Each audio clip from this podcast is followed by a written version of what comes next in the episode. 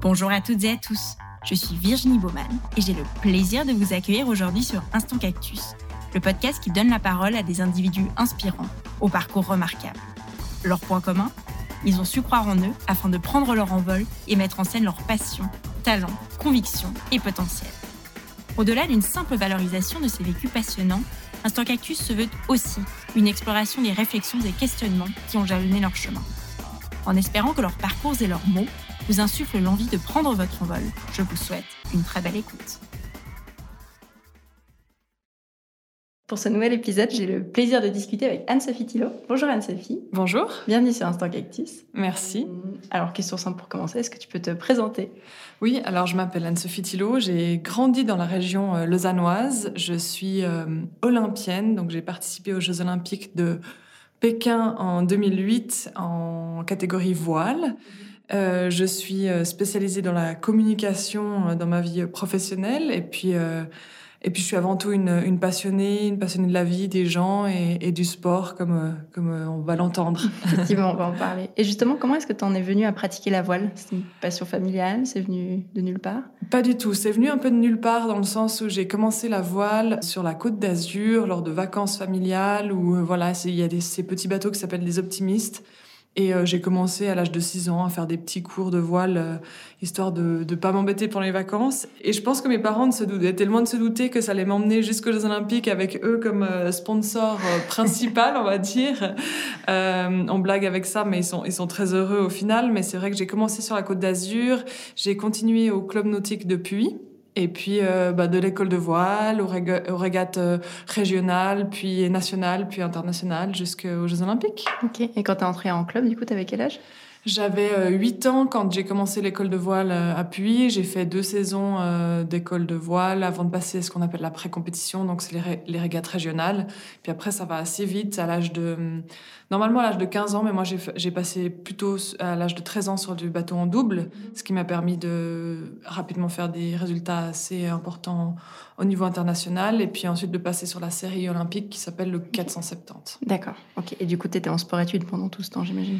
J'étais en sport-études seulement sur mes années euh, gymnase. Donc pour le canton de Vaud, c'est du 16, 17, 18 ans pour la maturité. Et euh, avant ça, c'était euh, de la bonne organisation, on va dire. on peut imaginer.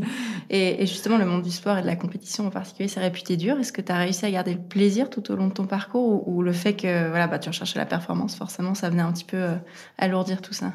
Je crois que le mot plaisir, c'est le fil rouge d'une carrière sportive. C'est impossible de le faire sans euh, ressentir ce plaisir. Donc, euh, et je me suis toujours dit, si un jour je ressens plus de plaisir, j'arrêterai. Et ça a été le cas.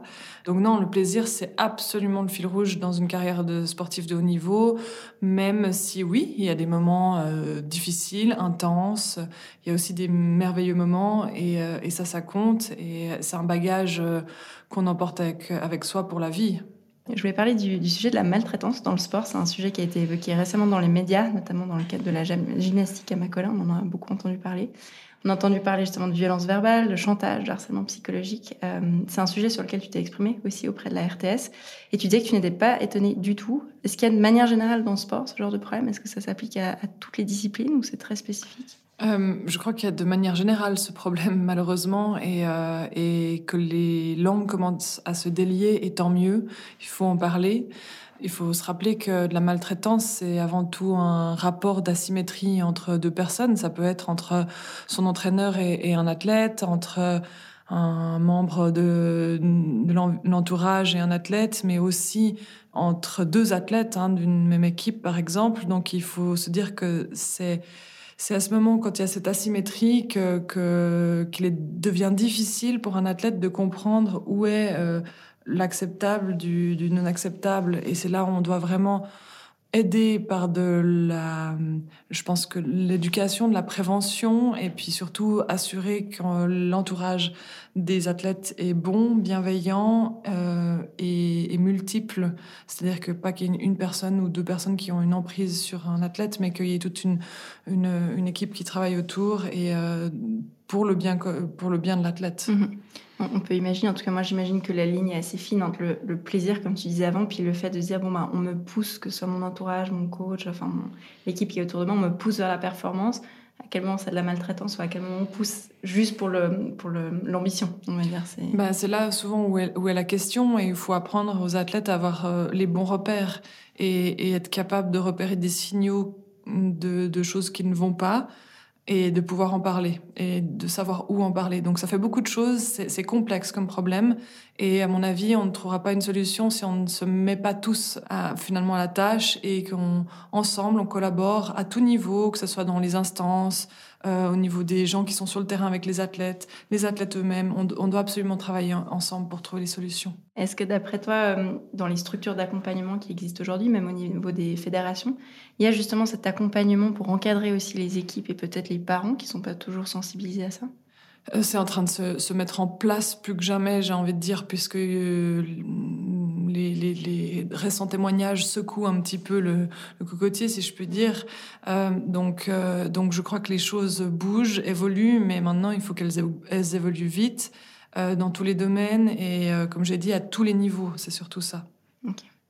Pour revenir à toi un petit peu, euh, donc on parlait de voile, tu évoquais dans un sport qui est un sport de, binôme, on peut imaginer que c'est un exercice assez difficile, tant pour trouver le bon coéquipier au départ et puis ensuite pour faire vivre et, durer ce partenariat, si je peux dire. Euh, si on se penche justement sur les années, parce qu'on l'a pas raconté, mais avant la, rupture de, ton binôme, euh, comment ça s'est passé en fait? Qu'est-ce qui a mené à cette conclusion, on va dire, de binôme? Nous, ça, ça s'est fait de manière assez naturelle. On avait le même âge, on était du même club, on avait les mêmes envies, le même tempérament. On était euh, copines euh, euh, déjà avant, donc euh, donc on, on, ça s'est fait naturellement de, de, se mettre en équipe. C'est ensuite compliqué parce que parce qu'il faut trouver justement cette, ce bon binôme pour que ça fonctionne, surtout sur de la performance à un aussi haut niveau aussi longtemps. Euh, c'est très intense en émotion. On, on vit l'un avec l'autre tout le temps alors qu'on n'est même pas un couple officiellement, mais parce qu'on voyage ensemble, on s'entraîne ensemble, sur l'eau, hors de l'eau, on dort euh, ensemble dans les mêmes endroits, les mêmes chambres, les mêmes lits parfois parce qu'il n'y a pas d'autre solution par manque de budget. Donc c'est très intense. Après, nous, on, a très bien fonctionné très jeune parce que on avait, euh, je pense, euh, une grande complémentarité dans nos personnalités et nos compétences et un même objectif très fort qui nous poussait vers l'avant. Et qu'est-ce qui a fait qu'à un ça fonctionnait plus a été. Alors ben voilà, le juste équilibre quand on est comme ça si différent, c'est pas toujours facile de le trouver. Je pense qu'à un moment donné, euh, on était arrivé à un point où euh, où on n'arrivait plus à voilà à faire corps ensemble pour pouvoir faire la performance et qu'il était préférable de, se dire on se sépare et on va de l'avant chacune de notre côté plutôt que de forcer les choses euh, et que et l'une et l'autre ne se sentent euh, pas bien dans, ce, dans cette équipe mhm. finalement. Mmh. Et puis qu'il y ait du ressentiment qui ne soit pas utile à ce moment-là, effectivement. Oui, ouais. puis c'est comme je disais, très, très intense en émotion et donc c'est très, très lourd à, à vivre. Si, si, ça fonctionne bien, c'est merveilleux. Si ça fonctionne moins bien, c'est quand même assez lourd. Donc mmh. euh, voilà, c'est une réalité. Et puis il faut, faut faire face à la situation, puis de se dire, bon, bah, arrêtons et puis, et puis allons de l'avant. Mmh. On va essayer de rebondir. Et toi, tu as voulu trouver une nouvelle coéquipière à ce moment-là? Tu voulais pas t'arrêter? Comment ça s'est passé? C'était compliqué de trouver? Parce que tu cherchais quelqu'un en Suisse, forcément. Oui, j'avais cette contrainte-là, en ouais. guillemets, puisque pour euh, naviguer à haut niveau euh, à l'international, il faut être euh, les deux de la même nationalité. Donc il y avait cette contrainte, je n'ai pas d'autres passeports, donc je pouvais pas filer dans un autre pays. Et c'est très... Oui, j'ai voulu continuer à, à naviguer parce que j'avais 20 ans quand j'ai participé aux Jeux Olympiques. C'est extrêmement jeune pour une navigatrice et je me disais ben j'en ai encore plein sous le pied quoi. J'ai envie de, de, montrer ce que je sais faire et là c'était euh, c'était tout de suite euh, j'étais sûre de ma décision de vouloir continuer et d'essayer de trouver notre partenaire. J'ai fait plusieurs essais et puis comme je l'ai évoqué avant c'est très compliqué de trouver son binôme pour de la performance à un aussi haut niveau. C'est vraiment comme euh, trouver son âme sœur euh, sportivement parlant. Et, euh, et comme je dis toujours, c'est pas tout blanc, tout noir d'un côté ou de l'autre. C'est que ben, le match, c'est pas fait, en tout cas, ne s'est pas fait pour que ça puisse fonctionner à un niveau aussi haut et aussi intense. Donc, euh, à un moment donné, je me suis dit, euh, est-ce que, est-ce que je continue à avoir ce plaisir? Et j'en étais arrivée à la conclusion que malgré que j'avais tellement envie de continuer, j'avais tout pour bien faire, le matériel à disposition, des coachs, euh, euh, voilà, mon bagage sportif, mais euh, il y avait une situation de, de recherche de sponsors, de manque de soutien, etc., qui me et, et forcément c'est pas le match total à 100% avec euh, la personne avec qui je naviguais, qui m'a fait dire ok maintenant si ça devient plus une, une contrainte que que du plaisir, là c'est là où je m'étais fait la promesse de me dire j'arrête. Mhm. Et même si ça a été euh, très difficile euh, je crois que c'était le plus sage. Et puis, et puis voilà, il y avait plein de belles choses qui m'attendaient pour la suite. Et comment ça s'est passé On peut imaginer que c'est comme une période de deuil qui est difficile. Encore, c'est un euphémisme. Il faut accepter de passer à autre chose. Et l'acceptation, je pense qu'elle est facile à dire. Dans la pratique, je pense qu'il y a des jours ça va, des jours ça va moins bien. Comment est-ce que ça a été pour toi ce processus? Alors oui, c'est vrai, c'est surtout quand on, en guillemets, j'ai été contrainte de faire ce choix. Euh, je, pense que les athlètes qui sont blessés euh, euh, physiquement, parce que moi j'ai toujours, c'est une sorte de blessure émotionnelle que j'ai eue, mais les athlètes qui se cassent un genou du jour au lendemain, euh, je pense à, surtout les skieurs qu'on voit d'un coup euh, et, et, et, ils sortent sur une civière et puis potentiellement le lendemain leur, leur carrière est terminée et ça c'est très violent parce que, parce que tout tourne autour de notre, de notre sport, de notre projet pendant tellement de temps d'années, c'est tous les jours, c'est tout le temps. Et euh, il y a beaucoup d'investissements de nous-mêmes, mais aussi de notre entourage. Et puis tout s'arrête, c'est difficile. Et oui, il y a une sorte de processus de deuil à faire. Je dirais presque même, peut-être pour ceux qui décident d'arrêter, c'est certainement un peu pareil. Il faut se dire, je, je, j'avance dans un nouveau chapitre. C'est pas la, fermeture d'un livre ou quoi que ce soit, mais c'est vraiment un nouveau chapitre qui sera un peu différent. J'embarque avec moi mon, passé de sportif, de sportive, qui me sera utile pour la suite. Mais voilà. Donc il y a une, comme dans le deuil, il y a une phase de tristesse, de colère, de frustration. Et puis avec le temps, euh, bah on, on, guérit de, de ça, de ces blessures-là. Moi, j'ai fait le choix aussi de, de me laisser le temps je crois que ça fait, j'ai mis presque huit ans, un cycle de huit ans pour dire, OK, je suis apaisée avec cette situation. C'est long, très long. J'ai fait le choix aussi d'être entourée de, de gens qui me sont chers, mais aussi de professionnels, donc de psychologues du sport notamment, pour m'aider à, à, finalement, euh, j'avais cette identité de la sportive d'élite, et ben de passer à une identité de, voilà, peut-être ancienne sportive d'élite, mais plein d'autres choses. Et puis c'est là où, pour moi, mes études ont été extrêmement importantes parce que j'avais pas seulement l'identité de l'athlète, j'avais aussi l'identité de la sœur de, la fille de, mais aussi de l'étudiante. Et euh, du coup, ça me, ça me m'ouvrait plein d'opportunités pour la suite.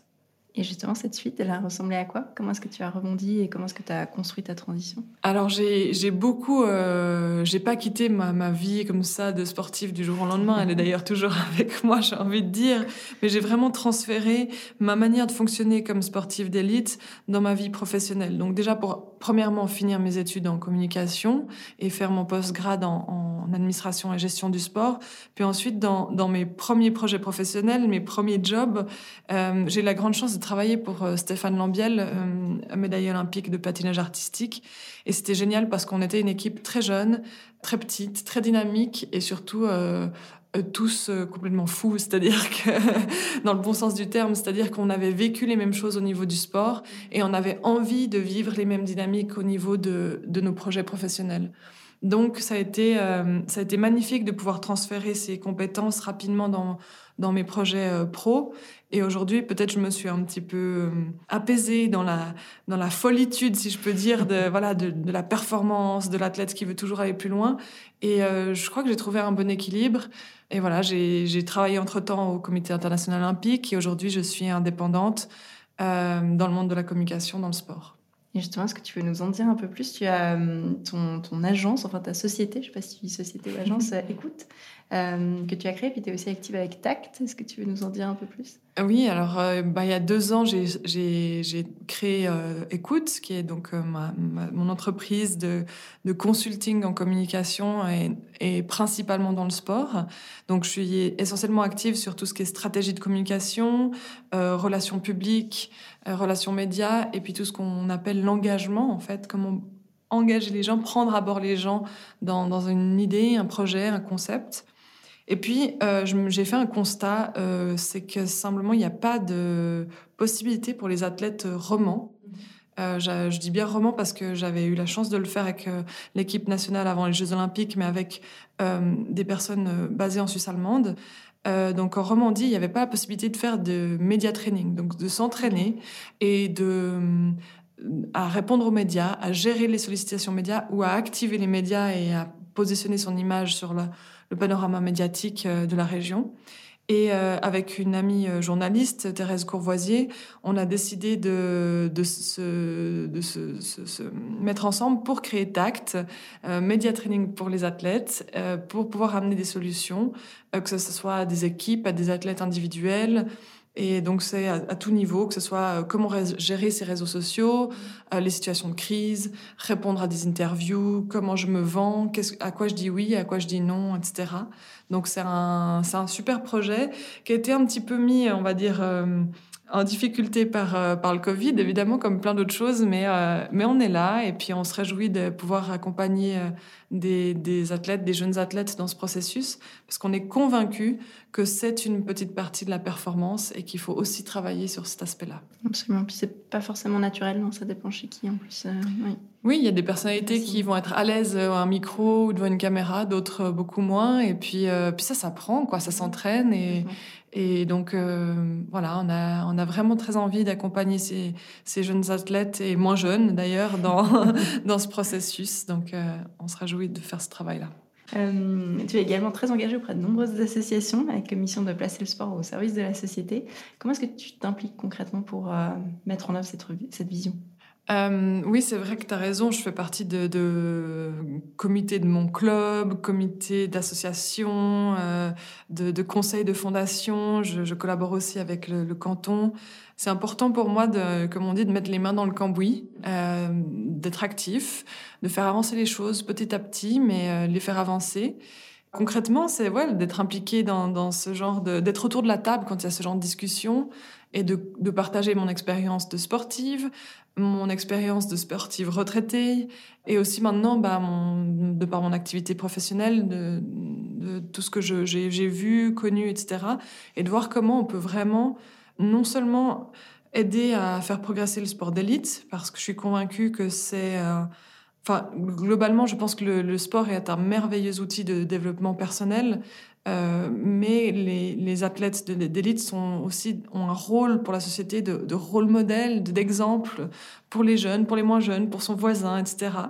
Et puis, euh, de l'autre côté, ben, l'activité physique, le mouvement me paraît aussi euh, crucial pour notre société, plus que jamais. Euh, on doit bouger, on doit bouger quotidiennement. On n'a pas besoin de, de faire euh, des marathons euh, chaque deux semaines, mais juste bouger quotidiennement. Et j'aimerais aussi m'assurer qu'on va dans ce sens-là, plutôt que juste augmenter les primes d'assurance maladie, mais d'aussi faire de la prévention à ce niveau. Et donc je m'implique vraiment tant pour le, on va dire le, sport pour tous, l'activité physique, que le sport d'élite, parce que je suis sûre que ça va de pair et que ça peut vraiment euh, tirer notre société euh, vers, vers l'avant et de manière positive.